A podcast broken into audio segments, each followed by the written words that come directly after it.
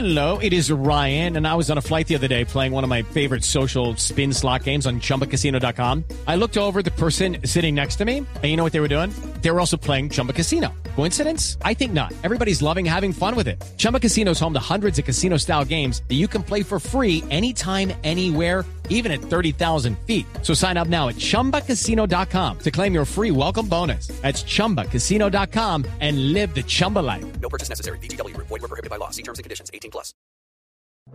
El siguiente podcast tiene contenido exclusivamente diseñado para tu interés. Blue Radio, la nueva alternativa. Hola a todos y bienvenidos a una emisión más de la Caja de los Cómics, el espacio de Blue Radio dedicado al cine, al cómic, al anime, a la fantasía, a los videojuegos, a las series, a todo esto que nos hace felices, a todo esto que nos saca de la monotonía y que nos lleva a lugares donde todo es posible. Hoy vamos a hacer un experimento, hoy vamos a hablar de un resumen, vamos a hacer un resumen de los hechos noticiosos, de lo que pasó en los últimos días. Eh, esto se está grabando un 2 de octubre, entonces pues vamos a hablar de la semana, esto hoy es viernes 2 de octubre, entonces pues vamos a hablar de lo que pasó en la última semana, muchas noticias de todo este cuento, de toda esta maravilla de mundo que es el mundo geek y pues bueno, vamos a hablar de esto. Hoy lo voy a hacer yo solo, vamos a ver si más adelante tenemos quien nos acompañe por acá para hablar y para debatir de las preguntas. Stan always said that the Marvel Universe is the world outside your window. Bueno, arranquemos con noticias que tienen que ver con Marvel, porque esta semana fue movidísimo para la Casa de las Ideas. Primero lanzaron, anunciaron ya el tráiler del documental que se va a llamar Marvel 616. Recordemos que en los cómics la Tierra 616 es donde ocurren todos los hechos básicos, digamos, todo esto como la, el eje central de las tierras de Marvel, la 616, y así se va a llamar el, uh, una docuserie, es un, una, una serie de documentales que va a tener ocho capítulos, ocho programas con ocho directores diferentes que van a mostrar el impacto cultural y social que ha tenido Marvel en la cultura pop en los últimos años. Recordemos que Marvel ya también cumplió 80 años como editorial de cómics. Este se va a poder ver en Disney Plus en noviembre y pues estos ocho capítulos van a tener diferentes temáticas, por decirlo de alguna manera. El primero se va a llamar eh, Japan Spider-Man, o sea, se va a, van a hablar de todo lo que ha sido toda la el éxito que tuvo el, Spider-Man japonés con su carro y con Leopardón, que es el robot gigante y toda la cosa, ese me parece grandioso. Otro que se va a llamar Más alto, más lejos y más rápido, que va a hablar de toda la inclusión que ha tenido, que ha existido en el mundo de los cómics en los últimos años. Otro que se va a llamar Artesanos Asombrosos, otro se va a llamar Objetos Perdidos, otro que se va a llamar Ponte el Traje, que me llama mucho la atención porque es acerca de todas las personas que se dedican a hacer cosplay.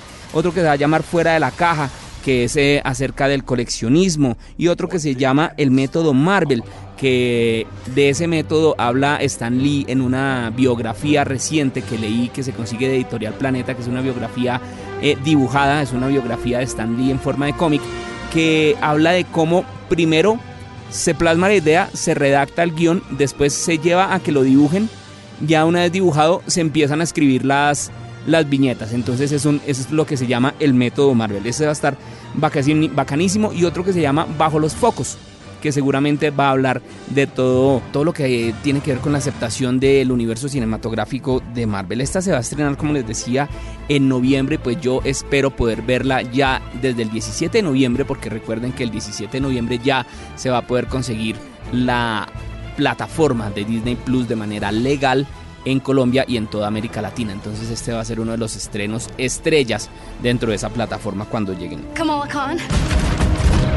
La otra noticia fue la contratación de una niña, de una actriz, de una joven actriz que se llama Iman Belani para ser Kamala Khan en la serie de Miss Marvel que también prepara Disney Plus. Esta todavía no tiene fecha de estreno, pero pues bueno, ya anunciaron que esta actriz, esta jovencita que no tiene más de 18 años y pues que tampoco tiene mayor recorrido en la actuación, pero pues tiene todos los rasgos físicos para ser una gran Miss Marvel. Recordemos que en los cómics eh, este personaje tiene rasgos de Oriente Medio, porque pues em, en el año 2013, 2014 fue que apareció esta Kamala Khan como una gran fan de la Capitana Marvel de Carol Danvers y que resulta ser una inhumana y que tiene poderes para cambiar su forma para poder eh, hacer crecer sus extremidades o inclusive todo su cuerpo. Esta personaje, este personaje aparece en el juego de Marvel's Avengers, en el que está ahorita, que se lanzó hace tal vez unas tres semanas, que está para PlayStation, para Xbox, está también para PC, y pues que en este, en este juego se ve como Kamala Khan es una gran fan de todos los Avengers. Este, en este juego se puede ver cómo hacen un gran fan service para todos los que nos gusta tanto los superhéroes y sobre todo los personajes que han nacido en la Casa de las Ideas, en Marvel. Pues ella es la primera superhéroe musulmana y pues por ser américo-pakistaní, por decirlo de alguna manera, su poder eh, em, obviamente la ayuda a que sea gran reconocida, sea muy reconocida, sin embargo sea señalada también por su origen, eso pues al menos en los cómics. Este anuncio causó gran eh, revuelo en las redes sociales, sobre todo porque ya están señalando que la niña no tiene recorrido, que la niña no tiene experiencia. Yo lo que digo es que dejemos, dejemos, dejemos que todo ocurra, dejemos que, que por lo menos aparezca un tráiler, dejemos que empiecen a trabajar allá las personas de Disney para hacer el programa y después ahí sí eh. Y la otra noticia grande que sacó Marvel esta semana, eso ya se conoció el viernes en la tarde, una confirmación a lo que sacó de Hollywood Reporter, que es el regreso de Jamie Foxx como Electro en la próxima película de Spider-Man de Tom Holland, o sea, Spider-Man 3. Recordemos que em, este actor, Jamie Foxx, ya había sido Electro en las películas de The Amazing Spider-Man en la segunda, em, que es la protagonizada por Andrew Garfield, en la que él hace de Spider-Man, y no tuvo gran aceptación porque el papel fue más bien como, como olvidable, por decirlo de alguna manera. Este actor, que es un gran actor, eh, Jamie Foxx, que ya se ganó un premio Oscar por hacer de Ray Charles. Sin embargo, no le fue bien en esta película. Fue muy señalado, fue muy criticado e inclusive dicen que es una de las cosas olvidables en la carrera de él. Pues ese rumor ya él uh, lo salió a confirmar en su cuenta de Instagram, publicó una imagen en la que se vería como el multiverso con el Spider-Man de, de, como decíamos, de, de Andrew Garfield, también el de Tobey Maguire y también pues obviamente el de Tom Holland. Entonces pues ya los fans empiezan a hablar de un multiverso. Yo tengo que decir hay algo. Parece que en Hollywood o en Disney o en Marvel se les hubieran acabado las ideas. ¿Por qué volver a poner un actor para hacer un papel que ya lo había hecho en otra película? ¿Por qué empezar a, unir las líneas que empiezan a, ¿cómo se puede decir? A confundir al televidente, no, sino a la persona, al fan. Lo empiezan a confundir no sé, a mí no me parece que sea una gran adquisición o una gran contratación haber traído de nuevo a, a Jamie Foxx como Electro, pero pues bueno, el tiempo pasará, el tiempo nos demostrará si fue una buena elección o no, el tiempo se encargará en hacerme comer mis palabras o no, pero la noticia es esa. Ah bueno, el actor publicó esto en su cuenta de Instagram y a los minutos, tal vez a la hora, lo borró. Quién sabe si fue que le jalaron las orejas en Disney y le dijeron, oiga, hijo, no, todavía no vaya a publicar eso, ¿cómo se le ocurre hacer eso? Va a enloquecer a los fans y pues el man igual lo logró. El internet se rompió porque Jamie Foxx va a ser nuevamente electo.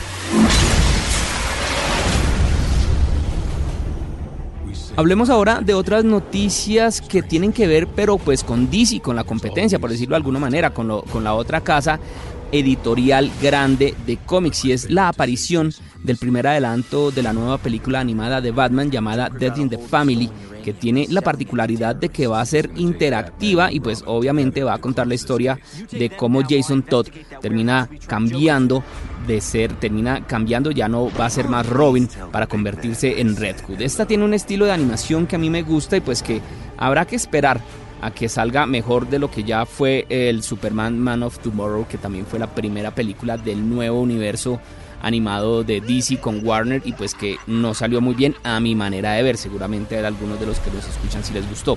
Recordemos algo con esta, con esta película. Y hay que recordar que en el año 88, también cuando salió el Dead in the Family, DC decidió abrir unas líneas telefónicas para que los fans fueran los que decidieran si este Robin, si el Robin de Jason, de Jason Todd moría o vivía. Los fans votaron y lo mataron. Eso digamos que fue como la primera experiencia em, como, ¿cómo se puede decir? Pues lo mismo que estábamos hablando de, la película, que es interactiva, digamos que fue la primera experiencia interactiva en los cómics y pues ahora también lo quieren hacer con esta película animada que va a salir el 13 de octubre en digital y pues obviamente en DVD. Vamos a ver si llega acá a Colombia o toca mandarla a traer por algún servicio de estos de mensajería. Bueno, ahora toquemos otro tema que también nos gusta mucho y es el de los videojuegos, porque se anunció esta semana los nominados, se anunciaron los nominados a los premios Golden Joystick, que estos son unos premios como los, los People's Choice Awards en el mundo del espectáculo. Estos son los premios que dan los jugadores a los videojuegos en las diferentes plataformas. Estos se dan por votación en el, en, eh, a través de internet. Los dos juegos que lideran las nominaciones son The Last of Us 2 para PlayStation 4 y Ghost of Tsushima que también es para PlayStation 4. Estos dos premios lideran las nominaciones como les decía con cinco posibilidades de ganar en las categorías de juego del año para PlayStation, mejor diseño visual, mejor historia, mejor audio y mejor estudio de los que realizan estos videojuegos. A mí ambos me parecen muy buenos, pero pues hay uno que me gusta más que el otro y les tengo que decir que el que más me gusta no es The Last of Us 2. Es muy bueno, pero a mí no me, o no creo que sea el gran ganador. Mm, yo sé, esto va de pronto a levantar un poquitico de ampolla. Otras nominaciones que aparecen son el Call of Duty Warzone como mejor sonido y mejor multijugador, categoría en la que también compite con Fall Guys, que es un juego que a mí me encanta, que también está nominado a mejor comunidad de juego, mejor juego familiar y también juego de PlayStation del año. Tony Hawk Pro Skater 1 y 2 compite por juego de Xbox del año y mejor multijugador. Y en la categoría del juego de eSports del año, obviamente están League of Legends, FIFA 20 y Call of Duty Modern Warfare. Los ganadores de estos premios, como les decía, se eligen por votación en línea de lo, pues obviamente los jugadores, los usuarios son los que eligen quiénes ganan y se entregan en noviembre, ahorita en noviembre, pero la fecha todavía está por confirmar. Cerremos este resumen noticioso de la semana en cuanto tiene que ver con el mundo geek, haciéndole un homenaje al gran Kino, porque se nos fue esta semana, murió el 30 de septiembre, eh, el argentino que fue el papá de Mafalda y de tantos otros personajes tan queridos, Joaquín Salvador Lavado Tejón, más conocido como Kino. Y la gente de BBC Mundo, eh, el portal de noticias, hizo un top o como un reconteo de las frases emblemáticas de Mafalda que lo hacen reflexionar a uno y las quiero retomar acá rápidamente. La primera, papá, ¿podrías explicarme por qué funciona tan mal la humanidad? Imagínese eso, cómo lo hacía, cómo ese personaje de Mafalda, que era una niña de no más de 10 años, ponía a reflexionar a todo, a toda una generación, por decirlo de alguna manera. La segunda, sonamos muchachos. Resulta que si uno no se apura a cambiar el mundo, después el mundo es el que lo cambia a uno.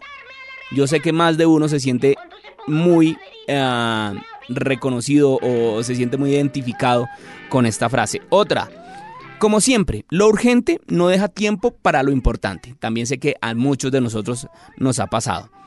Otra, ya que es tanto lío cambiar las estructuras, ¿no se podrá por lo menos darles una pintadita o ni eso? Eso también fue una frase de Mafalda, recuerdo mucho la viñeta en la que está. Otra, la quinta. Al final, ¿cómo es el asunto? ¿Uno va llevando su vida adelante o la vida se lo lleva por delante a uno? Grandiosa frase también que tiene que ver pues con la muerte. Recuerdo mucho que Mafalda llega a esta reflexión cuando ve una persona, un entierro en una de sus viñetas. La sexta, ya que amarnos los unos a los otros no resulta, ¿por qué no probamos amarlos los otros a los unos? ¿Ve? Sí, ¿por qué no? Habría que intentarlo. Y la séptima, ojo a esta. ¿Las situaciones embarazosas las trae la cigüeña?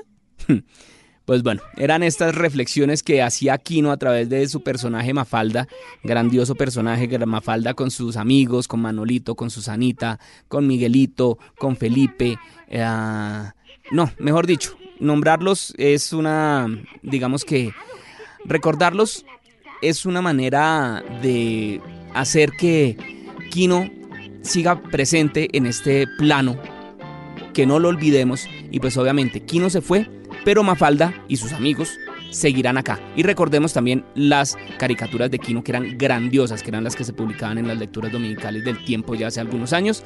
Y pues que bueno, también eran una gran crítica a la sociedad por parte del gran Kino. Bueno, pues yo creo que hasta acá está bien este recuento de noticias, de hacer como un resumen de lo más importante de la semana en todo esto que es lo que a nosotros más nos gusta. Eh, obviamente, si algo ustedes creen que se escapó, que se voló, pueden seguirme en arroba la caja de los cómics en Instagram y ahí, y ahí obviamente comentar, decir, mire, le faltó, la cago en esto, mm, cómo de bruto ir a decir esto, a mí sí me parece que hayan traído de nuevo a Jamie Foxx como Electro, bueno, ahí está abierta obviamente para que ustedes opinen porque lo importante de esto es poder opinar obviamente con respeto y pues con mucho amor, todo el amor que le tenemos a este mundo geek. No es más, muchachos, no se les olvide seguir como les decía arroba la caja de los cómics en Instagram, larga vida y prosperidad y que la fuerza los acompañe.